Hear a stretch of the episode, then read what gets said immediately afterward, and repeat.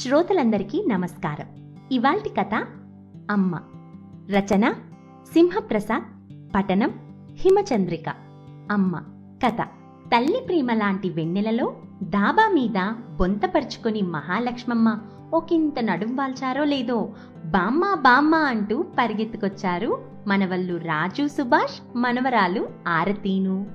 ఏమర్రా అప్పుడే చదువులు అయిపోయాయా ఓ అని రాజు తలూపితే హోంవర్క్ కూడా చేసేసుకున్నాంగా అంది ఆరతి. చదువుకోకుండా నీతో కబుర్లు చెప్తే మా మమ్మీ ఊరుకుంటుందేమిటి? అన్నాడు సుభాష్. నువ్వు నిజంగా గడుగ్గాయవేరా అందావిడ సుభాష్ బుగ్గగిల్లి. ముద్దస్తున్న పదేళ్ళలోపు కొడుకు బిడ్డల్ని అభిమానంగానూ అపురూపంగానూ చూస్తూ మురిసిపోయిందావిడ ఒక మంచి కథ చెప్పు బామ్మ గారాలిపోతూ అంది ఆరతి. బామ్మ పక్కనే కూర్చుంటూ. రాజకుమారుడు కథ చెప్పు బామ్మ. అని రాజు అన్నాడో లేదో. తన పేరు రాజని పెద్ద గొప్ప అంటూ మూతి తిప్పింది ఆరతి. నీకే గొప్ప. నీకే గొప్ప. అవును నాకే గొప్ప. నా పేరు కింగ్. నీ పేరు? ఆరతంట ఆరతి. ఏం బావుంది? చూడు బామ్మ ఏడుపు ముఖం పెట్టింది. ఊరుకోండర్రా మీలో మీరలా పేర్లు పెట్టుకోవచ్చా? తప్పు కాదు. ప్రేమగా కసిరింది మహాలక్ష్మమ్మ. రాజుల కథలొద్దు రాక్షసుల కథలు వద్దు కానీ ఓ పాట పాడు బామ్మ సుభాష్ అన్నాడు గోముగా నా పాటలు మీకు నచ్చుతాయేమట్రా? మా కాలం వేరు మా పాటలు వేరు అంది నవ్వుతూ. నచ్చుతాయి బామ్మ పాడు బామ్మ పాడు అంతా ముక్తకంఠంతో కోరడంతో. జో అచ్యుతానంద జో జో ముకుందా లాలి పరమానంద రామ గోవింద జో జో అంటూ తీయగా పాడింది.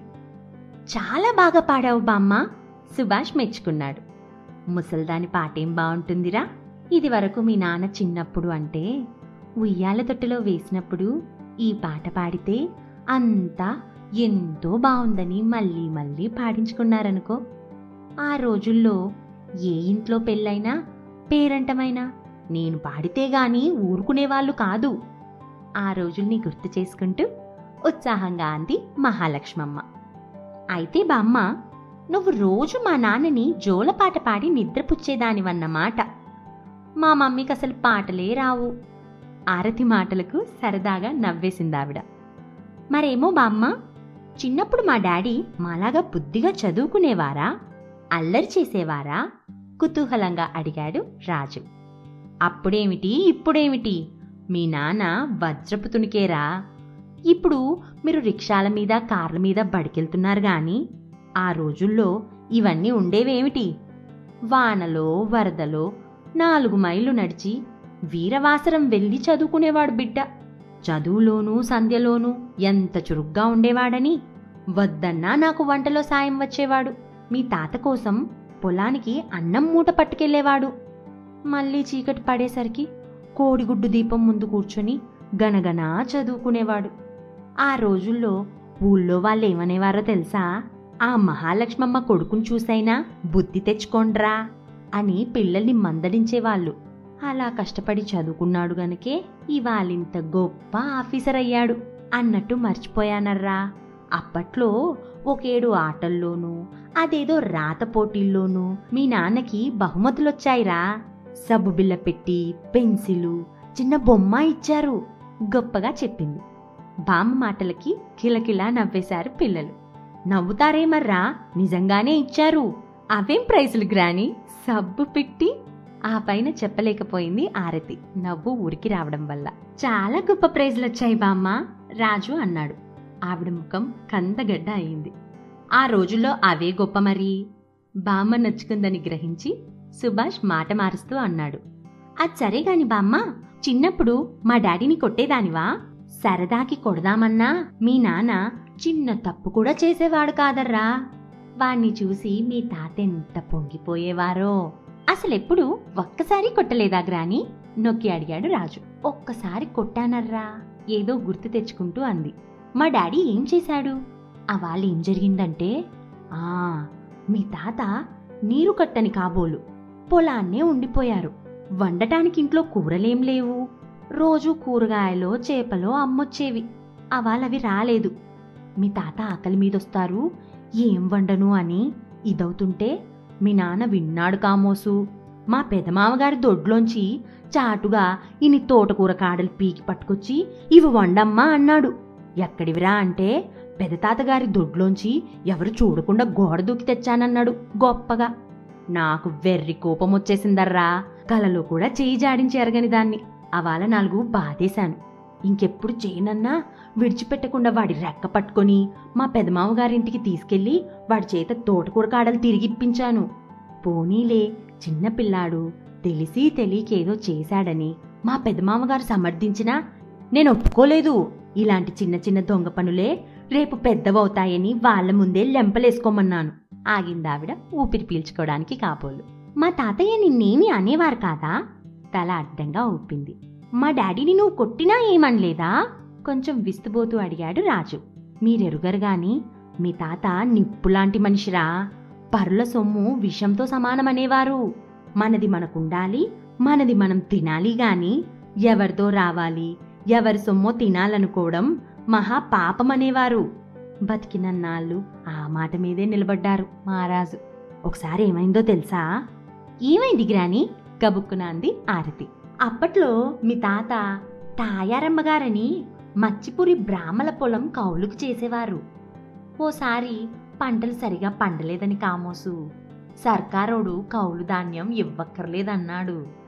అప్పుడు చాలామంది ఎగ్గొట్టేశారు. కానీ మీ తాత ఊరుకోలేదు సుమా. వారికి ఇవ్వాల్సిన ధాన్యాన్ని చాటుగా బండి మీద వేసుకుని వెళ్ళి ఇచ్చొచ్చారు. అప్పట్నుంచి ఆ బ్రాహ్మలకి మీ తాతగారంటే ఎంతో గురి. మీ తాత ఉన్నన్నాళ్ళు వారి పొలాన్ని మరొక్కలకు కౌలుకిస్తానన్న మాటే అనలేదంటే నమ్మండి. అలాగా అన్నట్టు తలలూపారు పిల్లలు. ఆరతి ఆవలించడం చూసి నిద్రస్తోందా? పడుకోండిక అందావిడ. నిద్ర రావడం లేదు గ్రాని ఇంకా చెప్పు.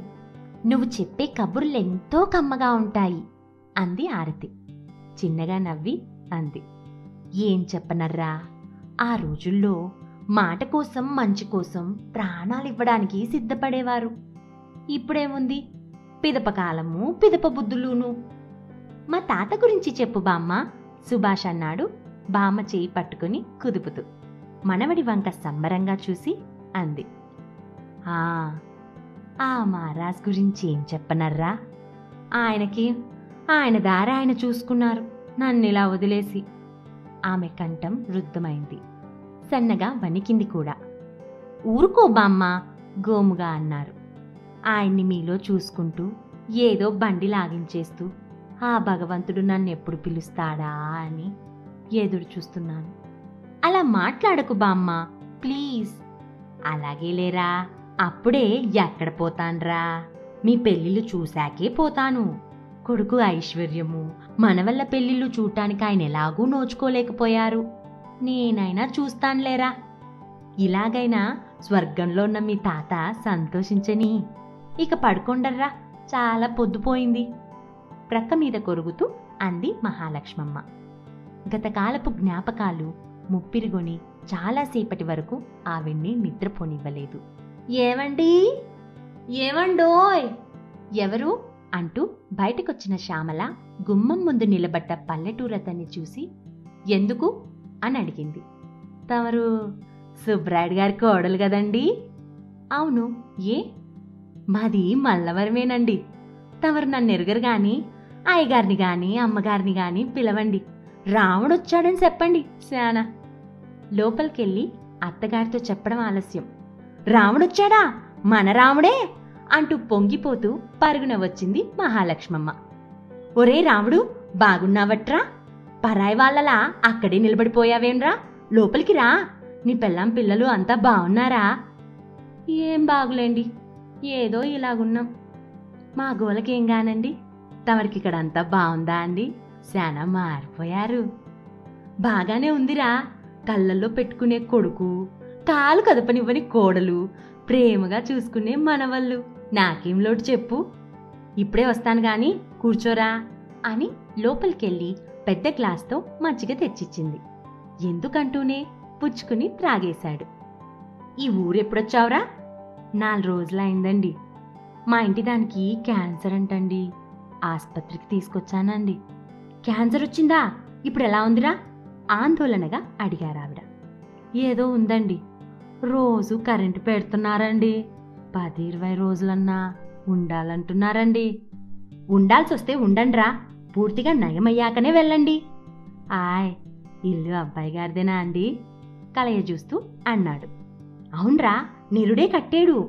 ఆ ప్రక్క భాగం అద్దెకిచ్చేశాడు. నెలకి మూడొందలు ఇస్తున్నారు లోపల ఎలా ఉందో చూద్దూ గాని రారా. ఎందుకులేండి? రారా.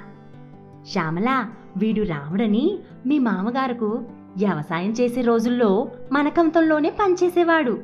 మంచివాళ్ళే పాపం. భార్యకి ఒంట్లో బాగలేకపోతేను ఇక్కడికి తీసుకొచ్చాట. మా కోడల్ని ఎరుగుదూ గదట్రా? కోడలికి పరిచయం చేస్తూ అంది మహాలక్ష్మమ్మ. ఎప్పుడో పెళ్ళిలో చూసానండి మళ్ళీ మనూరు వస్తే కదా చూడటానికి ఈ ఏడాది అమ్మవారి తీర్థానికి అంతా రావాలనుకుంటున్నాం మరి. ఆ పైన సల్లాలమ్మ దయ. రండమ్మ గారు. అంత సంతోషిస్తారు. వస్తాంలేరా? ఇవిగో ఈ కుర్చీలు కూర్చునే పరుపులు సోఫాలు గాలి పంకాలు అన్నీ అబ్బాయి కొన్నవే. ఇలారా ఈ బీర్వాల్ కూడా అబ్బాయే కొన్నాడు అని చెప్పి వంటింట్లోకి తీసుకెళ్ళింది. దాన్ని గ్యాస్ స్టవ్ అంటారా? క్షణంలో కొంచెడు బియ్యం వండి వార్చేయచ్చు అనుకో భోషానం పెట్టెలా ఉంది చూడు. అందులో బట్టలేస్తే చాలు. చకచకా ఉతికి ఆరబెట్టేస్తుంది. అలాగా అండి. చిత్రంగానే ఉందండి. ఇదేంటో తెలుసా? పిండి రుబ్బే మిషన్ రా. చిటికీలో మెత్తగా రుబ్బేస్తుందనుకో. అబ్బాబ్బా! ఎన్ని చిత్రాలో! అంతే మరి. పని మనుషులున్నా వాళ్ళ పేరుకే పని మనుషులు తప్ప వాళ్ళేం కష్టపడక్కర్లేదు. అన్ని పనులు మిషన్లే చేసేస్తాయి. రారా అలా కూర్చో అంటూ ఆవిడ హాల్లోని కుర్చీలో కూర్చుంది. రాముడు ఆమె కొంచెం దూరంలో నేల మీద చతికిలపడ్డాడు. అబ్బాయి పిల్లలు లేనప్పుడొచ్చావు. రేపో ఎల్లుండో మళ్ళీ రారా. నీ పెళ్ళాన్ని కూడా తీసుకురా. ఇల్లు వాకిలి చూస్తుంది. అలాగేనండి. అబ్బాయి గారి ఇల్లు చూస్తుంటే కన్నుల పండుగగా ఉందండి. తమరు మా అయ్యగారు చేసిన దానాలు పూజలు పుణ్యాలు అబ్బాయి గారిని ఇంత గొప్పని చేసేసినాయండి. నీ అభిమానం గాని మాదేముందిరా అంతా అబ్బాయి కష్టము కోడలి అదృష్టమును. అలాగనకండి మరి. సర్లే గాని కాళ్ళు కడుక్కో. ఇప్పుడు అలాంటివి ఏం పెట్టమాకండి. ఇంకోసారి వస్తాను కదండి. మా ఇంటికి వచ్చి చేయి కడుక్కోకుండా వెళ్తావా? ఎలా వెళ్తావో వెళ్ళరా. తమరు అలాగంటే ఏమన్నండి? ఏమి అనొద్దు కానీ కాళ్ళు కడుక్కో. కడుక్కోక తప్పింది కాదు. ఊరి విషయాలు కనుక్కుంటూ దగ్గరుండి కొసరి కొసరి వడ్డించింది మహాలక్ష్మమ్మ. తృప్తిగా భోంచేసి త్రేంచాడు రాముడు. కాలం ఇది వరకట్లా లేదండి అమ్మగారు. రెక్కలు ముక్కలు చేసుకుని పండించడమే కానివ్వండి గింజలకి రేటు ఉండడం లేదండి. కొనాల్సిన ఎరువుల ధరలు మాత్రం అంతూ పొంతు లేకుండా పెరిగిపోతున్నాయండి. ఇంకా చిన్న పనైనా సిటికే పనైనా అంతా సొమ్ములతోనే ఉందండి. సొమ్ము లేకపోతే కాలువ నిండా నీళ్ళున్నా కాలువ పక్క సేలోకి నీళ్ళు రావండి. ఈ ఏడు లేని దాల్వా తెచ్చుకోవడానికి గవర్నమెంటోడికి కట్టింది గాక ఎకరానికి నలభై రూపాయల చొప్పున మామూలు ఇచ్చామండి మీ ఉసురు పోసుకొని వాళ్ళెలా బాగుపడతారులేరా? ఎప్పుడో అంతకంతా వాళ్ళని కొట్టక మానదు. మరి నేను వెళ్ళొస్తానండి వచ్చెళ్ళానని అబ్బాయి గారితో చెప్పండి. చెప్తా గాని రేపో ఎల్లుండో ఏ సాయంత్రం అప్పుడు పొద్దున్నేను రారా? తృణమో పణమో ఇస్తాడు అబ్బాయి. ఈ మహాపట్నంలో ఎంత డబ్బున్నా చాలదు. ఇక నీలాంటి వాళ్ళ సంగతి చెప్పాలా?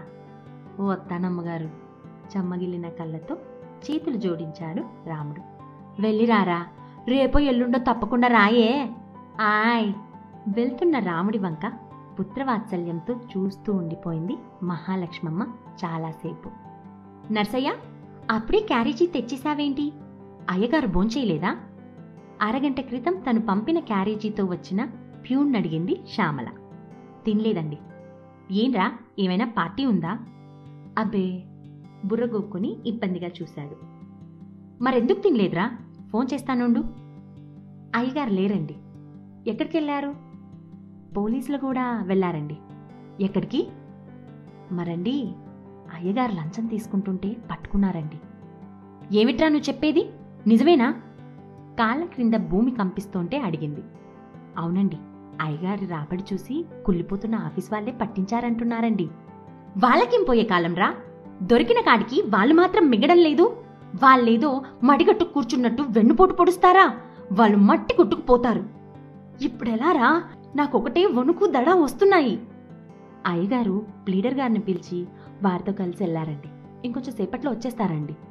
సరే సర్లే ఎవరితోనూ అనకే అని చెప్పి ఎలా ఓలా ఈ గండం గడిస్తే ఇక జాగ్రత్తగా ఉండాలి అనుకుంటూ కళ్ళు తుడుచుకుంటూ తన గదిలోకి వెళ్ళి పడుకుంది శ్యామల. కొంచెంగా వారి సంభాషణ విన్న మహాలక్ష్మమ్మకంతా అయోమయంగా అనిపించింది. కోడలు ఎందుకలా ఆందోళన పడుతోందో బొత్తిగా అర్థం కాలేదు. ఆమె తల్లి మనసేదో కీడుని శంకిస్తోంటే వెళ్తున్న ప్యూన్ ఆపి ఏం జరిగిందిరా? అని అడిగింది. ఏం లేదని తప్పించుకో చూశాడు గాని ఆమె వదలకపోయేసరికి చెప్పక తప్పలేదు. శాంతం వినకుండానే తాడెత్తున లేచిందావిడ. మా అబ్బాయి లంచం తీసుకున్నాడా? ఎవడ్రా అలా కూసింది? వాడి నోట్లో పురుగులు బాడా ఒరే మాది నిప్పులాంటి వంశం రా. ఇతరుల సొమ్ము కాశపడి నానాగడ్డి మేయడం మా ఇంటా వంట లేదురా. ఏమనుకుంటున్నావో ఒళ్ళు దగ్గర పెట్టుకొని మసులుకో. లేకపోతే అబ్బాయితో చెప్పి నీ ఉద్యోగం ఊడబీకే ఇస్తాను. ఆ మాటలకి వాడికి పౌరుషం పొడుచుకొని వచ్చింది ఓ ముసల్ది ఆఫీసర్ల గుట్టు మట్లు జీర్ణించుకున్న తనని గడ్డి పరకలా తీసిపారేస్తుందా అనుకున్నాడు. ముందు మీ అబ్బాయి గారి ఉద్యోగం ఊడిపోకుండా చూసుకోండి. మా ఇరిగేషన్ డిపార్ట్మెంట్లో ఇంజనీర్ అయిన మీ అబ్బాయికి అన్నింట పెద్దవాట అని మీకు తెలియకపోతే తెలుసుకోండి గాని అనవసరంగా నోరు పారేసుకోవద్దు. దాల్వా లేని పొలాల్లో దాల్వా పండించుకొనిస్తున్నందుకు గాను రైతుల దగ్గర నుంచి లంచాలు వసూలు చేసి అయ్యగారికి పెద్ద వాటా ఇస్తోంటేనే ఇవాళ పట్టుకున్నారండి.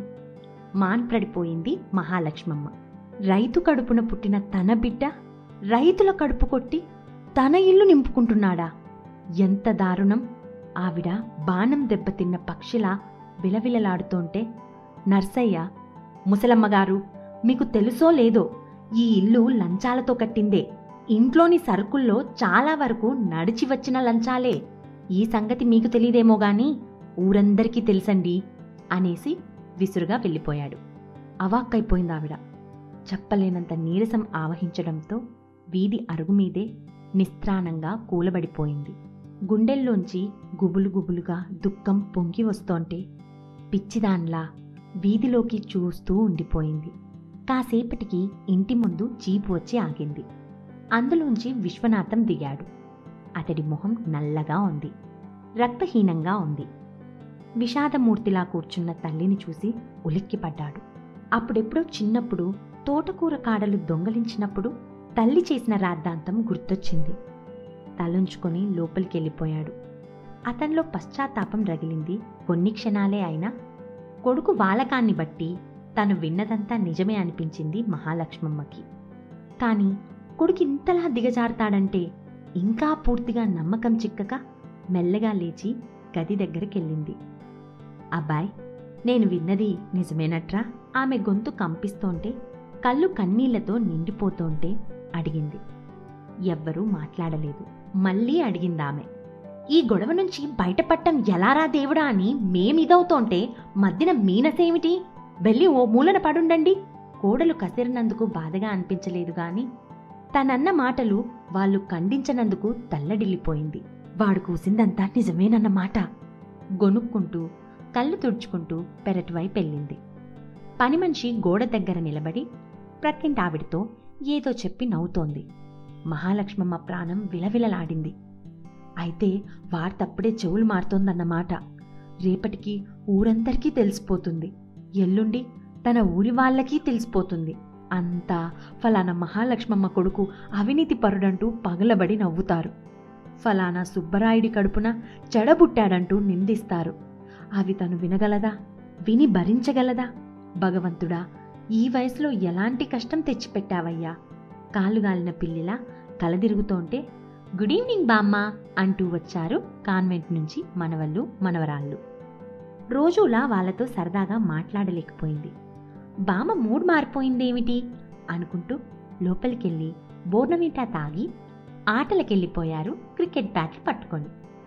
పిచ్చిదాన్లా అటూ ఇటూ తిరుగుతూ వంటింట్లోకి వెళ్ళింది Mahalakshmamma. Gas stove washing machine mixie తనని చూసి నవ్వుతున్నట్టు అనిపించి హాల్లోకి వచ్చేసింది కుర్చీలు సోఫాలు ఇంటి గోడలు కప్పు అన్నీ పగలబడి నవ్వుతున్నట్టుగా అనిపించింది. ఇవన్నీ కొందరి నోళ్ళు కొట్టి వాళ్ళ ఉసురు పోసుకొని కొన్నవే అనిపించేసరికి ఆమెకెంతో కంపరంగా అనిపించింది. ఒళ్ళంతా తేళ్ళు జర్రులు పాకుతున్నట్టు అనిపించి నేల మీదే కూలబడి అరచేతుల్లో ముఖం దాచుకొని బావురుమంది. తలెత్తి చూసిన విశ్వనాథం అతడి భార్య గుమ్మంలో నిలబడి ఉన్న మహాలక్ష్మమ్మని ఆమె చేతిలో ఉన్న పాత ట్రంకు పెట్టెని చూసి మాన్పడిపోయారు. నేను వెళ్తున్నాన్రా. ఎక్కడికమ్మా? బాధగా అడిగాడు విశ్వనాథం. తల్లి కళ్ళల్లోకి సూటిగా చూడలేక తలదించుకుంటూ. మనూరికిరా ఇక్కడుండి పరమాణాలు తినే కన్నా మనూళ్ళో కలో గంజో తాగితే ప్రాణానికెంతో థెరపీగా ఉంటాదిరా. ఇప్పుడేం జరగకూడనిది జరిగిందని ఆ పల్లెటూరు పోతానంటున్నారు? నిరసనగా చూస్తూ విసురుగా అంది కోడలు. ఏమీ జరగనట్టే మీకు అనిపించొచ్చు కానీ నాకిక్కడ ఊపిరాటం లేదు. నీ ఇల్లు నీ వస్తువులు నన్ను చూసి నవ్వుతున్నాయిరా అబ్బాయి. ఇన్నాళ్ళు కళ్ళు మూసుకుని ఇక్కడ పడుండి పాపిష్టి కూడు తిన్నందుకు నా ఒళ్ళు దహించుకుపోతోందిరా. ఒరే అబ్బాయి పేగు త్రెంచుకుని నువ్వు పుట్టినప్పుడు కూడా నేను ఇంత నరకం అనుభవించలేదురా. కానీ ఇలాంటి వాడికి జన్మనిచ్చానే ఇలాంటి వాడికి పాలిచ్చి పెంచానే అని ఇవాళ కుళ్ళిపోతున్నాను సిగ్గుతో చితికిపోతున్నాన్రా. ఆమె కళ్ళ నుండి కన్నీళ్ళు జలజలా రాలాయి. విశ్వనాథం శిరస్సు మరింత కృంగిపోయింది. శ్యామల మాత్రం ఊరుకోలేదు. మీరెక్కడో పాతకాలం మనిషి కనుక అలా అనిపిస్తోంది గాని ఈ రోజుల్లో ఇదంతా మామూలే. పెద్ద పెద్ద వాళ్ళ నుంచి చిన్న చిన్న వాళ్ళ దాకా అంతా చేస్తున్న పనే ఇది అన్నది. అందుకు వాళ్ళ వాళ్ళ తల్లులు తండ్రులు పొంగిపోతున్నారో కృంగిపోతున్నారో. నాకు తెలియదు గాని నేను మాత్రం దుఃఖంతో బాధతో సుళ్ళు తిరిగిపోతున్నానమ్మా. అవును నేను పాతకాలపు మనిషిని. ఈ మాయలు మోసాలు తెలియందాన్నే కానొక్క సంగతిరా అబ్బాయి ఏ తల్లైనా ఏ తండ్రైనా తమ బిడ్డలు సొంత శక్తితో కృషితో పైకొస్తే ఎంతో సంతోషిస్తారు. వాళ్ళు నలుగురికి సాయపడితే మరింత ఆనందిస్తారు. వాళ్ళను పది మంది పొగిడితే పొంగిపోతారు. కానీ అంతా తిట్టుకుంటుంటే లంచగొడ్డి అని ఈసడిస్తుంటే ఆ నరకం భరించలేరు. అంతకంటే కడుపు కోతే మేలురా. వస్తాన్రా. నా అంతైనా నీకు చెప్పదగ్గదాన్ని కాదు కానీ చిన్నప్పటి తోటకూర కాడల సంగతోసారి గుర్తు చేసుకుని లెంపలేసుకోరా. అప్పుడు నిన్ను చూసి నేను స్వర్గాన ఉన్న మీ నాన్న సంతోషిస్తాం. చల్లగా వర్ధిల్లమని దీవిస్తాం. లేదంటావు ఇదో పిచ్చిదనుకొని మర్చిపోరా. వస్తాన్రా. బయట చెంగుతో కళ్ళు ఒత్తుకుంటూ ట్రంకు పెట్టె పట్టుకుని మెల్లగా నడిచెళ్ళిపోతున్న మహాలక్ష్మమ్మ వంక గుడ్లప్పగించి చూస్తూ ఉండిపోయారు ఆమె కొడుకు కోడలు. మీరింతవరకు విన్న కథ అమ్మ. రచన సింహప్రసాద్ పఠనం హిమచంద్రిక. ఈ కథ ఆంధ్రభూమి వారపత్రిక మే ఇరవై తొమ్మిదవ తేదీ పంతొమ్మిది వందల ఎనభై ఆరులో ప్రచురింపబడింది. మరొక మంచి కథతో మళ్ళీ కలుద్దాం. అంతవరకు సెలవు. నమస్కారం. ఇలాంటి మరిన్ని కథలు వినాలనుకుంటే సబ్స్క్రైబ్ చేసుకోండి సింహప్రసాద్ ఛానల్ని.